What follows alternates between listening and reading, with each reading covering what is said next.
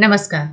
आपकी दोस्त सिमरन केसरी हाजिर है एक नई कहानी लेकर, जिसका नाम है अमृतसर आ गया है, और इसके लेखक हैं भीष्म साहनी। ये कहानी 1947 के बाद जब हमारा देश आज़ाद हुआ था और भारत और पाकिस्तान का विभाजन हुआ था, उस समय लोगों के साथ जो त्रासदी हुई थी, जो खून खराबा हुआ था, उसके ऊपर आधारित है। आइए कहानी सुनते हैं। गाड़ी के डब्बे में बहुत मुसाफिर नहीं थे। मेरी सामने वाली सीट पर बैठे सरदार जी देर से मुझे लाम के किस्से सुनाते रहे थे। वो लाम के दिनों में बर्मा की लड़ाई में भाग ले चुके थे और बात बात पर खी खी करके हँसते और गोरे फौजियों की खिल्ली उड़ाते रहते थे। डब्बे में तीन पठान व्यापारी भी थे। उनमें से एक हरे रंग की पोशाक पहने ऊपर वाली बर्थ पर लेटा हुआ था। वो आदमी बड़ा हसमुख था और बड़ी देर से मेरे साथ वाली सीट पर बैठे एक दुबले से बाबू के साथ उसका मज़ाक चल रहा था। वो दुबला बाबू पेशावर का रहने वाला जान पड़ता था, क्योंकि किसी किसी वक्त वे आपस में पश्तों में बातें करने लगते थे। मेरे सामने दाई और कोनी में एक बुढ़िया मुँह से ढापे बैठी थी और देर से माला जप रही थी। यही कुछ लोग रहे होंगे। संभव है दो एक और मुसाफिर भी रहे हों, पर वे मुझे याद नहीं। गाड़ी धीमी रफ्तार से चली जा रही थी और गाड़ी में बैठे मुसाफिर बतिया रहे थे और बाहर गेहूँ के खेतों में हल्की हल्की लहरियाँ उठ रही थी। और मैं मन ही मन बड़ा खुश था, क्योंकि मैं दिल्ली में होने वाला स्वतंत्रता दिवस समारोह देखने जा रहा था। उन दिनों के बारे में सोचता हूँ तो लगता है हम किसी झुटपुटे में जी रहे थे। शायद समय बीत जाने पर अतीत का सारा व्यापार ही झुटपुटे में बीत जान पड़ता है। ज्यो जो भविष्य के पट खुलते जाते हैं, ये झुटपुटा और भी गहराता चला जाता है। उन्हीं दिनों पाकिस्तान के बनाए जाने का ऐलान किया गया था और लोग तरह तरह के अनुमान लगाने लगे थे। कि भविष्य में जीवन की रूपरेखा कैसी होगी। पर किसी की भी कल्पना बहुत दूर तक नहीं जा पाती थी। मेरे सामने बैठे सरदार जी बार बार मुझसे पूछ रहे थे कि पाकिस्तान बन जाने पर जिन्ना साहब बंबई में रहेंगे या पाकिस्तान में जाकर बस जाएँगे। और मेरा हर बार यही जवाब होता, बंबई क्यों छोड़ेंगे? पाकिस्तान में आते जाते रहेंगे? बंबई छोड़ देने में क्या तुक है? लाहौर और गुरदासपुर के बारे में भी अनुमान लगाए जा रहे थे कि कौन सा शहर किस ओर जाएगा। मिल बैठने के ढंग में, गपशप में, हँसी मज़ाक में कोई विशेष अंतर नहीं आया था। कुछ लोग अपने घर छोड़कर जा रहे थे, जबकि अन्य लोग उनका मज़ाक उड़ा रहे थे। कोई नहीं जानता था कि कौन सा कदम ठीक होगा और कौन सा गलत। एक और पाकिस्तान बन जाने का जोश था तो दूसरी ओर हिंदुस्तान के आज़ाद होने का जोश। जगह जगह दंगे भी हो रहे थे और यो में आज़ादी की तैयारियाँ भी चल रही थी। इस पृष्ठभूमि में लगता देश आज़ाद हो जाने पर दंगे अपने आप बंद हो जाएँगे। वातावरण के इस छुटपुटे में आज़ादी की सुनहरी धूल सी उड़ रही थी और साथ ही साथ अनिश्चय भी डोल रहा था और इसी अनिश्चय की स्थिति में किसी किसी वक्त भावी रिश्तों की रूपरेखा झलक दी जाती थी। शायद जेलहम का स्टेशन पीछे छूट चुका था। जब ऊपर वाली बर्थ पर बैठे पठान ने एक पोटली खोल ली और उसमें से उबला हुआ मांस और नान रोटी के टुकड़े निकाल निकाल कर अपने साथियों को देने लगा। फिर वही हँसी मज़ाक के बीच मेरे बगल में बैठे बाबू की ओर भी नान का टुकड़ा और मांस की बोटी बढ़ाकर खाने का आग्रह करने लगा था।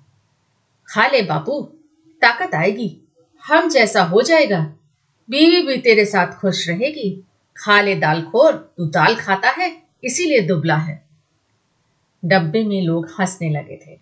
बाबू ने पश्तों में कुछ जवाब दिया और फिर मुस्कुराता सिर हिलाता रहा।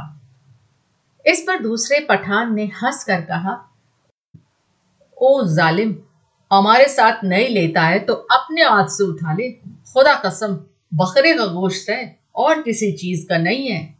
ऊपर बैठा पठान चहक कर बोला ओ खंजीर के दुख। इधर तुम्हें कौन देखता है? हम तेरी बीवी को नहीं बोलेगा। ओ तू हमारे साथ बोटी तो। हम तेरे साथ दाल पिएगा। इस पर दुबला पतला बाबू हंसता, सिर हिलाता रहा और कभी कभी दो शब्द पश्तों में भी कह देता। ओ कितना बुरा बात है। हम खाता है और तुम हमारा मुँह देखता है। सभी पठान मगन थे। ये इसलिए नहीं लेता कि तुमने हाथ नहीं धोए हैं। स्थूल का सरदार जी बोले और बोलते ही खी खी करने लगे। अधलेटी मुद्रा में बैठे सरदार जी की आधी तोन सीट के नीचे लटक रही थी। तुम अभी सोकर उठे हो और उठते ही पोटली खोलकर खाने लग गए हो। इसीलिए बाबूजी तुम्हारे हाथ से नहीं लेते और कोई बात नहीं। और सरदार जी ने मेरी ओर देखकर आँख मारी और फिर खीखी करने लगे। अरे मांस नहीं खाता है, बाबू तो जाओ, जनाना डब्बे में बैठो, इधर क्या करता है? फिर से कह कहा उठा। डब्बे में और भी अनेक मुसाफिर थे, लेकिन पुराने मुसाफिर यही थे, जो सफ़र शुरू होने पर गाड़ी में बैठे थे। बाकी मुसाफिर उतरते चढ़ते रहे थे। पुराने मुसाफिर होने के नाते ही उनमें एक तरह की बेतकल्लुफी आ गई थी। ओ इधर आकर बैठो। तुम हमारे साथ बैठो। ओ जालिम, किस्सा खाने की बातें करेंगे। तभी किसी स्टेशन पर गाड़ी रुकी थी। और नए मुसाफिरों का रेला अंदर आ गया था। बहुत से मुसाफिर एक साथ अंदर घुसते चले आए थे। कौन सा स्टेशन है? किसी ने पूछा। वजीराबाद है शायद। मैंने बाहर की ओर देखकर कहा। गाड़ी वहाँ थोड़ी देर के लिए खड़ी रही, पर छूटने से पहले एक छोटी सी घटना घटी। एक आदमी साथ वाले डब्बे में से पानी लेने उतरा और नल पर जाकर पानी लोटे में भर रहा था, जब वो भागकर अपने डब्बे की ओर लौट आया। छल छलाते लोटे में से पानी गिर रहा था। लेकिन जिस ढंग से वो भागा था, उसी ने बहुत कुछ बता दिया था। नल पर खड़े और लोग भी तीन या चार आदमी रहे होंगे। इधर उधर अपने अपने डब्बे की ओर भाग गए थे। इस तरह घबरा कर भागते लोगों को मैं देख चुका था। देखते ही देखते प्लेटफॉर्म खाली हो गया। मगर डब्बे के अंदर अभी भी हँसी मज़ाक चल रहा था। कहीं कोई गड़बड़ है? मेरे पास बैठे दुबले बाबू ने कहा, कहीं कुछ था, लेकिन क्या था कोई भी स्पष्ट नहीं जानता था। मैं अनेक दंगे देख चुका था, इसलिए वातावरण में होने वाली छोटी सी तब्दीली को भाग गया था। भागते व्यक्ति खटक से बंद होते दरवाजे, घरों की छतों पर खड़े लोग, चुप्पी और सन्नाटा, सभी दंगों के चिन्ह थे। तभी पिछले दरवाजे की ओर से जो प्लेटफॉर्म की ओर न खुलकर दूसरी ओर खुलता था, हल्का सा शोर हुआ। कोई मुसाफिर अंदर घुसना चाह रहा था। कहा घुसा आ रहा है? जगह नहीं है, बोल दिया ना? किसी ने कहा। बंद करो जी दरवाज़ा, यूँ ही मुँह उठाए घुसे आते हैं। आवाज़ें आ रही थी। जितनी देर कोई मुसाफिर डब्बे के बाहर खड़ा, अंदर आने की चेष्टा करता रहे, अंदर बैठे मुसाफिर उसका विरोध करते रहे। पर एक बार जैसे तैसे वो अंदर आ जाए तो विरोध खत्म हो जाता है। और वो मुसाफिर जल्दी ही डब्बे की दुनिया का निवासी बन जाता है। और अगले स्टेशन पर वही सबसे पहले बाहर खड़े मुसाफिरों पर चिल्लाने लगता है। नहीं है जगह, अगले डब्बे में जाओ, घुसे आते हैं। दरवाजे पर शोर पड़ता जा रहा था। तभी मैले कुचैले कपड़ों और लटकती मूछों वाला एक आदमी दरवाजे में से अंदर घुसता दिखाई दिया। चिकट मैले कपड़े, ज़रूर कहीं हलवाई की दुकान करता होगा। वो लोगों की शिकायतों, आवाजों की ओर ध्यान दिए बिना दरवाजे की ओर घूमकर बड़ा सा काले रंग का संदूक अंदर की ओर घसीटने लगा। आ जाओ आ जाओ, तुम भी चढ़ाओ। वो अपने पीछे किसी से कहे जा रहा था। तभी दरवाजे में एक पतली सूखी सी औरत नज़र आई और उससे पीछे सोलह सत्रह बरस की सांवली सी एक लड़की अंदर आ गई। लोग अभी भी चिल्लाए जा रहे थे। सरदार जी को कूल्हों के बल उठकर बैठना पड़ा। बंद करो जी दरवाज़ा। बिना पूछे चढ़े आते हैं। अपने बाप का घर समझ रखा है। मत घुसने दो जी क्या करते हो? धकेल दो पीछे। और लोग भी चिल्ला रहे थे। वो आदमी अपना सामान अंदर घसीटे जा रहा था और उसकी पत्नी और बेटी संडास के दरवाजे के साथ लगकर खड़ी थी। और कोई डब्बा नहीं मिला? औरत जात को भी यहाँ उठा लाया है। वो आदमी पसीने से तर था और हाफता हुआ सामान अंदर घसीटे जा रहा था। संदूक के बाद रस्सियों से बंधी खाट की पाटियाँ अंदर खींचने लगा। टिकट है जी मेरे पास, मैं बेटिकट नहीं हूँ। लाचारी है, शहर में दंगा हो गया है। बड़ी मुश्किल से स्टेशन तक पहुँचा। इस पर डब्बे में बैठे बहुत से लोग चुप हो गए। पर बर्थ पर बैठा पठान उचक कर बोला, निकल जाओ इधर से, देखता नहीं, इधर जगह नहीं है। और पठान ने आओ देखा ना ताओ। आगे बढ़कर ऊपर से ही उस मुसाफिर की लात जमा दी।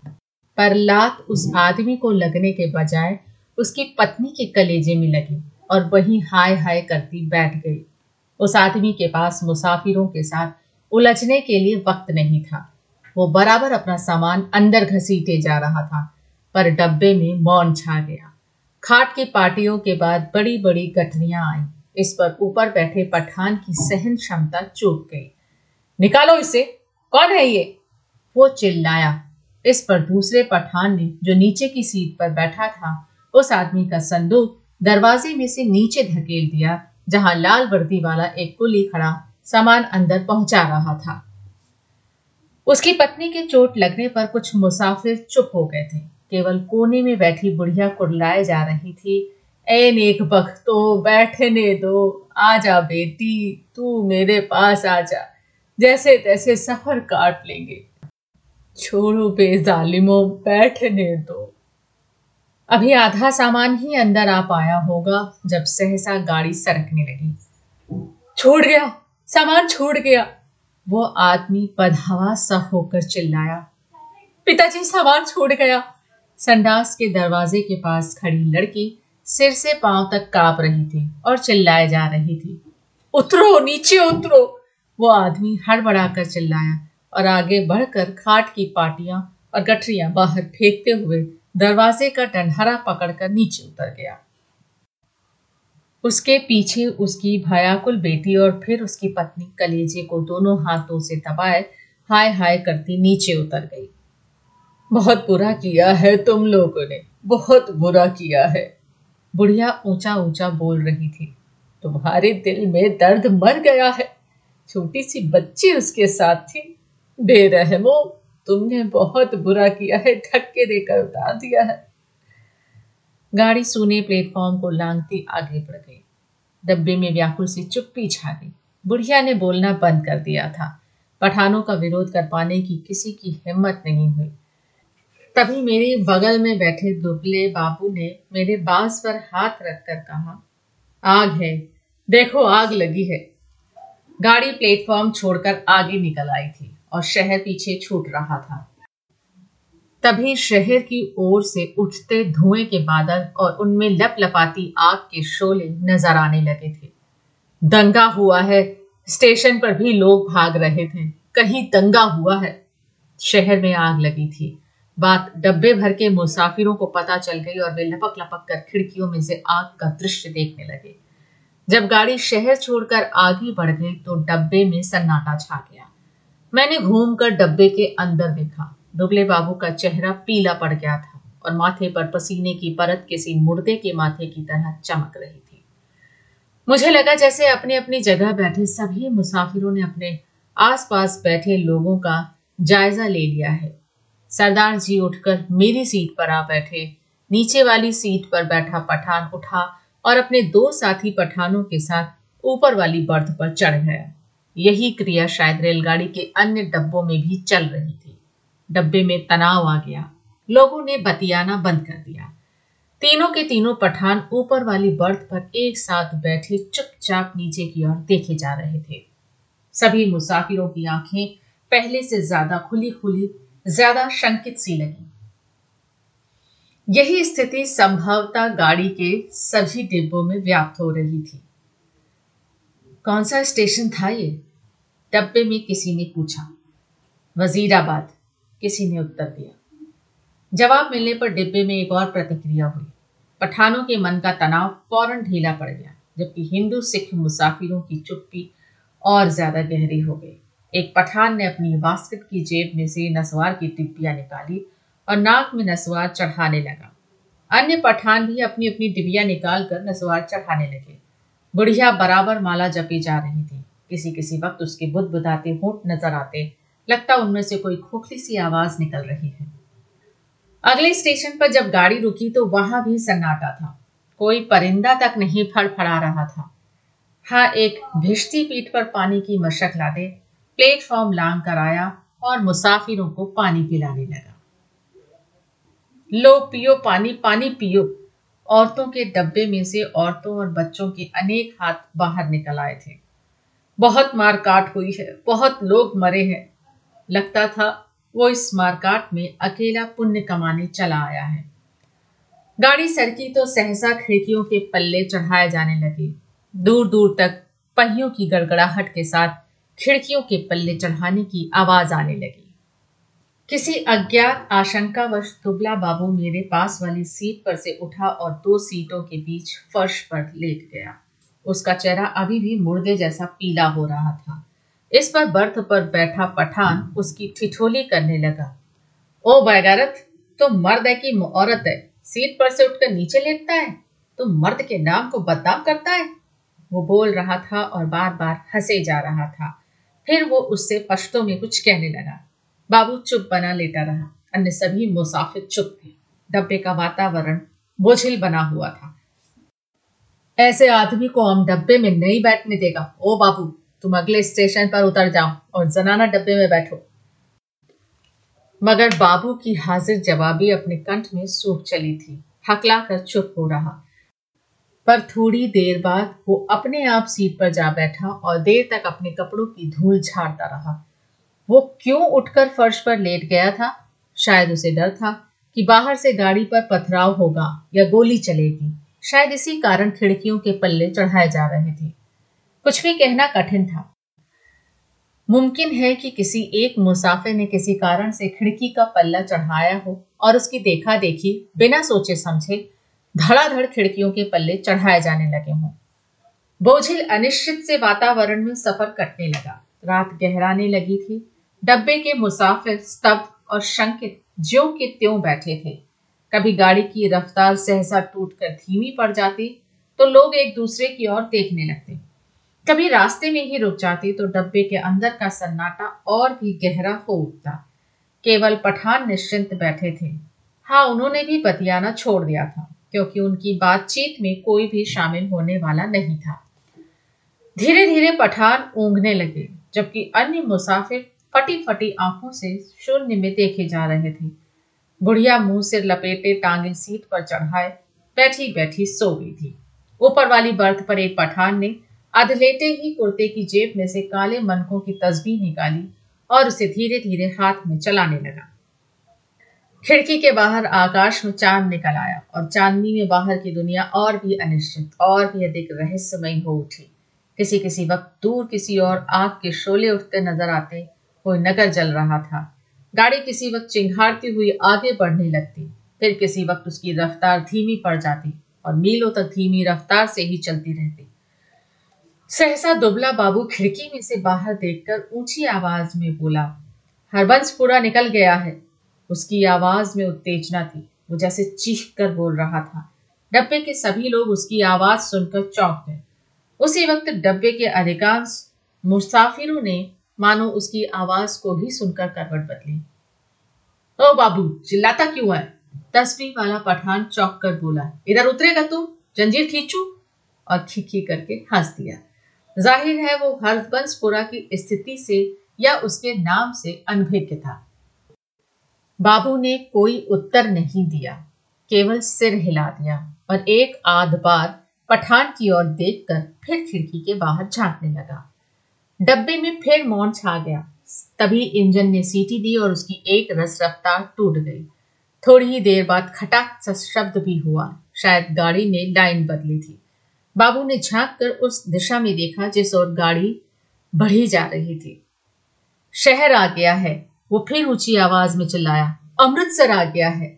उसने फिर से कहा और उछल कर खड़ा हो गया और ऊपर वाली बर्थ पर लेटे पठान को संबोधन करके चिल्लाया, ओ बे पठान के बच्चे, नीचे उतर तेरी माँ की, नीचे उतर, तेरी उस पठान बनाने वाले की मैं? बाबू चिल्लाने लगा था और चीख चीख कर गालियाँ बकने लगा था। तस्वीर वाले पठान ने करवट बदली और बाबू की ओर देख कर बोला ओ क्या है बाबू? हमको कुछ बोला? बाबू को उत्तेजित देखकर अन्य मुसाफिर भी उठ बैठे। नीचे उतर, तेरी मैं? हिंदू औरत को लात मारता है? हरामजादे, तेरी उस? ओ बाबू, बकबक नहीं करो। और खंजीर के तुम, गाली मत पको आम ने बोल दिया। आम तुम्हारा जबान खींच लेगा। गाली देता है? बाबू चिल्लाया और उछल कर सीट पर चढ़ गया। उसे से पाँव तक काँप रहा था। बस बस, सरदार जी बोले, ये लड़ने की जगह नहीं है, थोड़ी देर का सफ़र बाकी है, आराम से बैठो। तेरी मैं लात न तोड़ू तो कहना, गाड़ी तेरे बाप की है? बाबू चिल्लाया। ओ हमने क्या बोला? सभी लोग उसको निकालता था, हमने भी निकाला। ये इधर हमको गाली देता है, हम इसका जवान खींच लेगा। बुढ़िया बीच में फिर बोल उठी। वे जीण जोगियो, आराम नाल बैठो। वे रब दियो, बंदियो कुछ होश करो। उसके होंठ किसी प्रेत के होठों की तरह फड़फड़ाए जा रहे थे और उनमें से छीड़ सी फुसफुसाहट सुनाई दे रही थी। बाबू चिल्लाया जा रहा था, अपने घर में शेर बनता था? अब बोल, तेरी मैं उस पठान बनाने वाले की? तभी गाड़ी अमृतसर के प्लेटफॉर्म पर रुकी।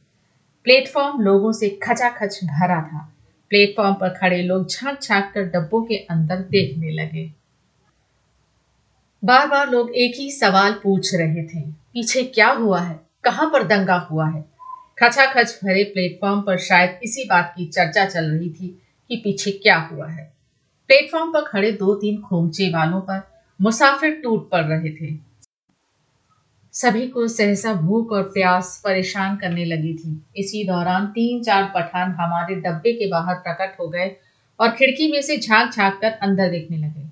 अपने पठान साथियों पर नज़र पड़ते ही वे उनसे पश्तो में कुछ बोलने लगे। मैंने घूम कर देखा, काबू डब्बे में नहीं था। न जाने वो कब डब्बे से निकल गया था। मेरा माथा ठनका, गुस्से से वो पागल हुआ जा रहा था। न जाने क्या कर बैठे। पर इस बीच डब्बे के तीनों पठान अपनी अपनी कटरी उठाकर बाहर निकल गए और अपने पठान साथियों के साथ गाड़ी के अगले किसी डब्बे की ओर बढ़ गए। जो विभाजन पहले प्रत्येक डब्बे के भीतर होता रहा था, अब सारी गाड़ी के स्तर पर होने लगा था। खोमचे वालों के गिर्द इर्द गिर्द भीड़ छटने लगी। लोग अपने अपने डब्बों में लौटने लगे। तभी सहसा एक ओर से मुझे वो बाबू आता दिखाई दिया। उसका चेहरा अभी भी बहुत पीला था और माथे पर बालों की लट छूल रही थी।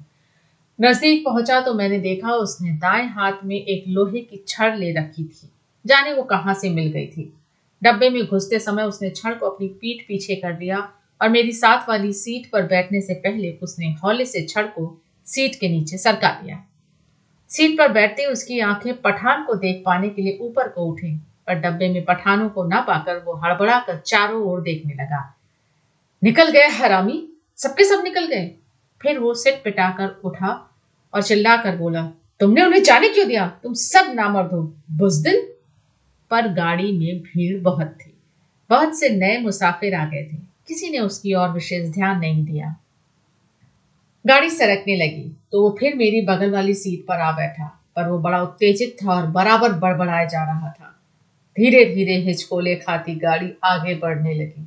डब्बे के पुराने मुसाफिरों ने भर पेट पूरियाँ खा ली थी और पानी पी लिया था और गाड़ी उस इलाके से आगे बढ़ने लगी थी, जहाँ उसके जान माल को खतरा नहीं था।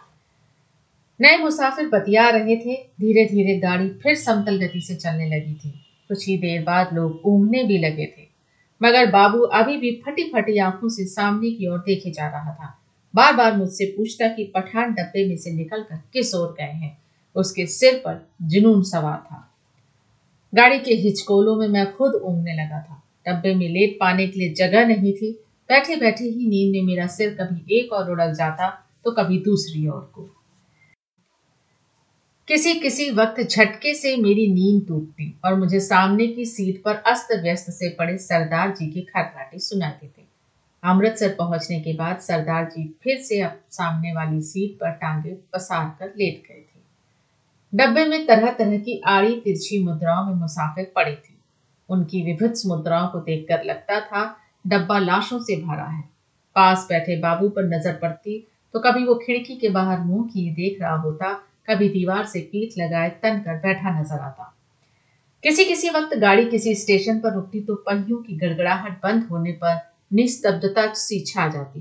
तभी लगता जैसे प्लेटफॉर्म पर कुछ गिरा है या जैसे कोई मुसाफिर गाड़ी में से उतरा है और मैं झटके से उठकर बैठ जाता। इसी तरह एक बार जब मेरी नींद टूटी तो गाड़ी की रफ्तार धीमी पड़ गई थी और डब्बे में अंधेरा था। मैंने उसी तरह अधलेटे खिड़की में से बाहर देखा। दूर पीछे की ओर किसी स्टेशन के सिग्नल के लाल कुमकुमे चमक रहे थे। स्पष्टता गाड़ी कोई स्टेशन लांग कर आए थे, पर अभी तक उसने रफ्तार नहीं पकड़ी थी। डब्बे के बाहर मुझे धीमे से अस्फुट स्वर सुनाई दिए। दूर ही एक धूमिल सा काला पुंज नज़र आया। नींद की खुमारी में मेरी आँखें कुछ देर तक उस पर लगी रही। फिर मैंने उसे समझ पाने का विचार छोड़ दिया। डब्बे के अंदर अंधेरा था, बत्तियाँ बुझी हुई थी, लेकिन बाहर लगता था, पौ फटने वाली है। मेरी पीठ पीछे डब्बे के बाहर किसी चीज़ को खरोचने की सी आवाज़ आई। मैंने दरवाजे की ओर घूम कर देखा। डब्बे का दरवाज़ा बंद था। मुझे फिर से दरवाज़ा खरोचने की आवाज़ सुनाई दी। फिर मैंने साफ़ साफ़ सुना। लाठी से कोई व्यक्ति डब्बे का दरवाज़ा पटपटा रहा था। मैंने झाँक कर खिड़की के बाहर देखा। सचमुच एक आदमी डब्बे की दो सीढ़ियों चढ़ाया था। उसके कंधे पर एक गठरी झूल रही थी और हाथ में लाठी थी और उसने बदरंग से कपड़े पहन रखे थे और उसकी दाढ़ी भी थी। फिर मेरी नज़र बाहर नीचे की ओर गई। गाड़ी के साथ साथ एक औरत भागती चली आ रही थी। नंगे पाँव और उसने दो गठरियाँ रख, उठा रखी थी। बोझ के कारण उससे दौड़ा नहीं जा रहा था। डब्बे के पायदान पर खड़ा आदमी बार बार उसकी ओर मुड़कर देख रहा था और हाफता हुआ कहे जा रहा था, आजा आजा तू भी चढ़ा जा आजा। दरवाजे पर फिर से लाठी पटपटाने की आवाज़ आई। खोलो जी, दरवाज़ा खोलो, खुदा के वास्ते दरवाज़ा खोलो।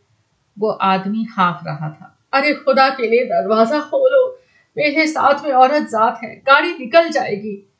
सहसा मैंने देखा बाबू हड़बड़ाकर उठ खड़ा हुआ और दरवाजे के पास जाकर दरवाजे में लगी खिड़की में से मुँह बाहर निकाल कर बोला, कौन है? इधर जगह नहीं है. बाहर खड़ा आदमी फिर गिड़गिड़ाने लगा, खुदा के वास्ते गाड़ी निकल जाएगी. और वो आदमी खिड़की में से अपना हाथ अंदर डालकर दरवाज़ा खोल पाने के लिए सिटिकनी टटोलने लगा। अरे नहीं है जगह, बोल दिया उतर जाओ गाड़ी पर से. बाबू चिल्लाया और उसी क्षण लपक कर दरवाज़ा खोल दिया। या अल्लाह उस आदमी के अस्फुट से शब्द सुनाई दिए।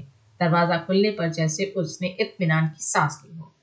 और उसी वक्त मैंने बाबू के हाथ में छड़ को चमकते देखा। एक ही भरपूर वार बाबू ने उस मुसाफिर के सिर पर किया था। मैं देखते ही डर गया और मेरी टांगे लरच गई। मुझे लगा जैसे छड़ के वार का उस आदमी पर कोई असर नहीं हुआ। उसके दोनों हाथ अभी भी ज़ोर से डंडहरे को पकड़े हुए थे। कंधे पर से लटकती गठरी खिसक कर उसकी कोहनी पर आ गई थी। तभी सहसा उसके चेहरे पर लहू की दो तीन धारे एक साथ फुट पड़ी। झुरमुठे में मुझे उसके खुले होठ पर चमकते दांत नज़र आए। वो एक दो बार या अल्लाह बुदबुदाया, फिर उसके पैर लड़खड़ा गए। उसकी आँखों ने बाबू की ओर देखा। अधमुंदी सी आँखें जो धीरे धीरे सिकुड़ती जा रही थी। मानो उसे पहचानने की कोशिश कर रही हो कि वो कौन है और उससे किस अदावत का बदला ले रहा है। इस बीच अंधेरा कुछ और छन गया था। उसके होंठ फिर से फड़फड़ाए और उनमें उसके सफ़ेद दांत फिर से झलक उठे। मुझे लगा जैसे वो मुस्कुराया है, पर वास्तव में केवल त्रास के ही कारण उसके होठों में बल पड़ने लगे थे। नीचे पटरी के साथ साथ भागती औरत बड़बड़ाए और कोसे जा रही थी। उसे अभी भी नहीं मालूम हो पाया था कि क्या हुआ। वो अभी भी शायद यही समझ रही थी कि गठरी के कारण उसका पति गाड़ी पर ठीक तरह से चढ़ नहीं पा रहा है। कि उसका पैर जम नहीं पा रहा है। वो गाड़ी के साथ साथ भागती हुई अपनी दो गठरियों के बावजूद अपने पति के पैर को पकड़ पकड़ कर सीढ़ी पर टिकाने की कोशिश कर रही थी। तभी सहसा डनहरे पर से उस आदमी के दोनों हाथ छूट गए और वो कटे पेड़ की भांति नीचे जा गिरा और उसके गिरते ही औरत ने भागना बंद कर दिया। मानो दोनों का सफ़र एक साथ ही खत्म हो गया है। बाबू अभी भी मेरे निकट डब्बे के खुले दरवाजे में बुद्ध का बुद्ध बना खड़ा था। लोहे की छड़ा भी उसके हाथ में थी। मुझे लगा जैसे वो छड़ को फेंक देना चाहता है, लेकिन उसे फेंक नहीं पा रहा। उसके हाथ जैसे उठ नहीं रहे थे। मेरी सांस अभी भी फूली हुई थी और डब्बे के अंधियारे कोने में मैं खिड़की के साथ सट कर बैठा, उसकी ओर देखे जा रहा था। फिर वो आदमी खड़े खड़े हिला। किसी अज्ञात प्रेरणावश वो एक कदम आगे बढ़ाया और दरवाजे में से बाहर पीछे की ओर देखने लगा।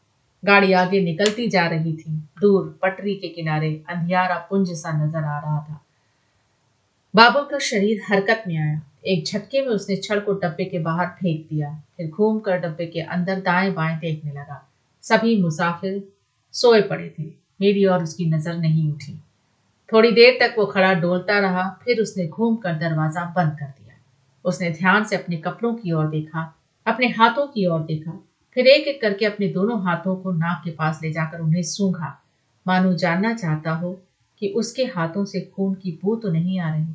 फिर वो दबे पाँव चलता हुआ आया और मेरी बगल वाली सीट पर बैठ गया।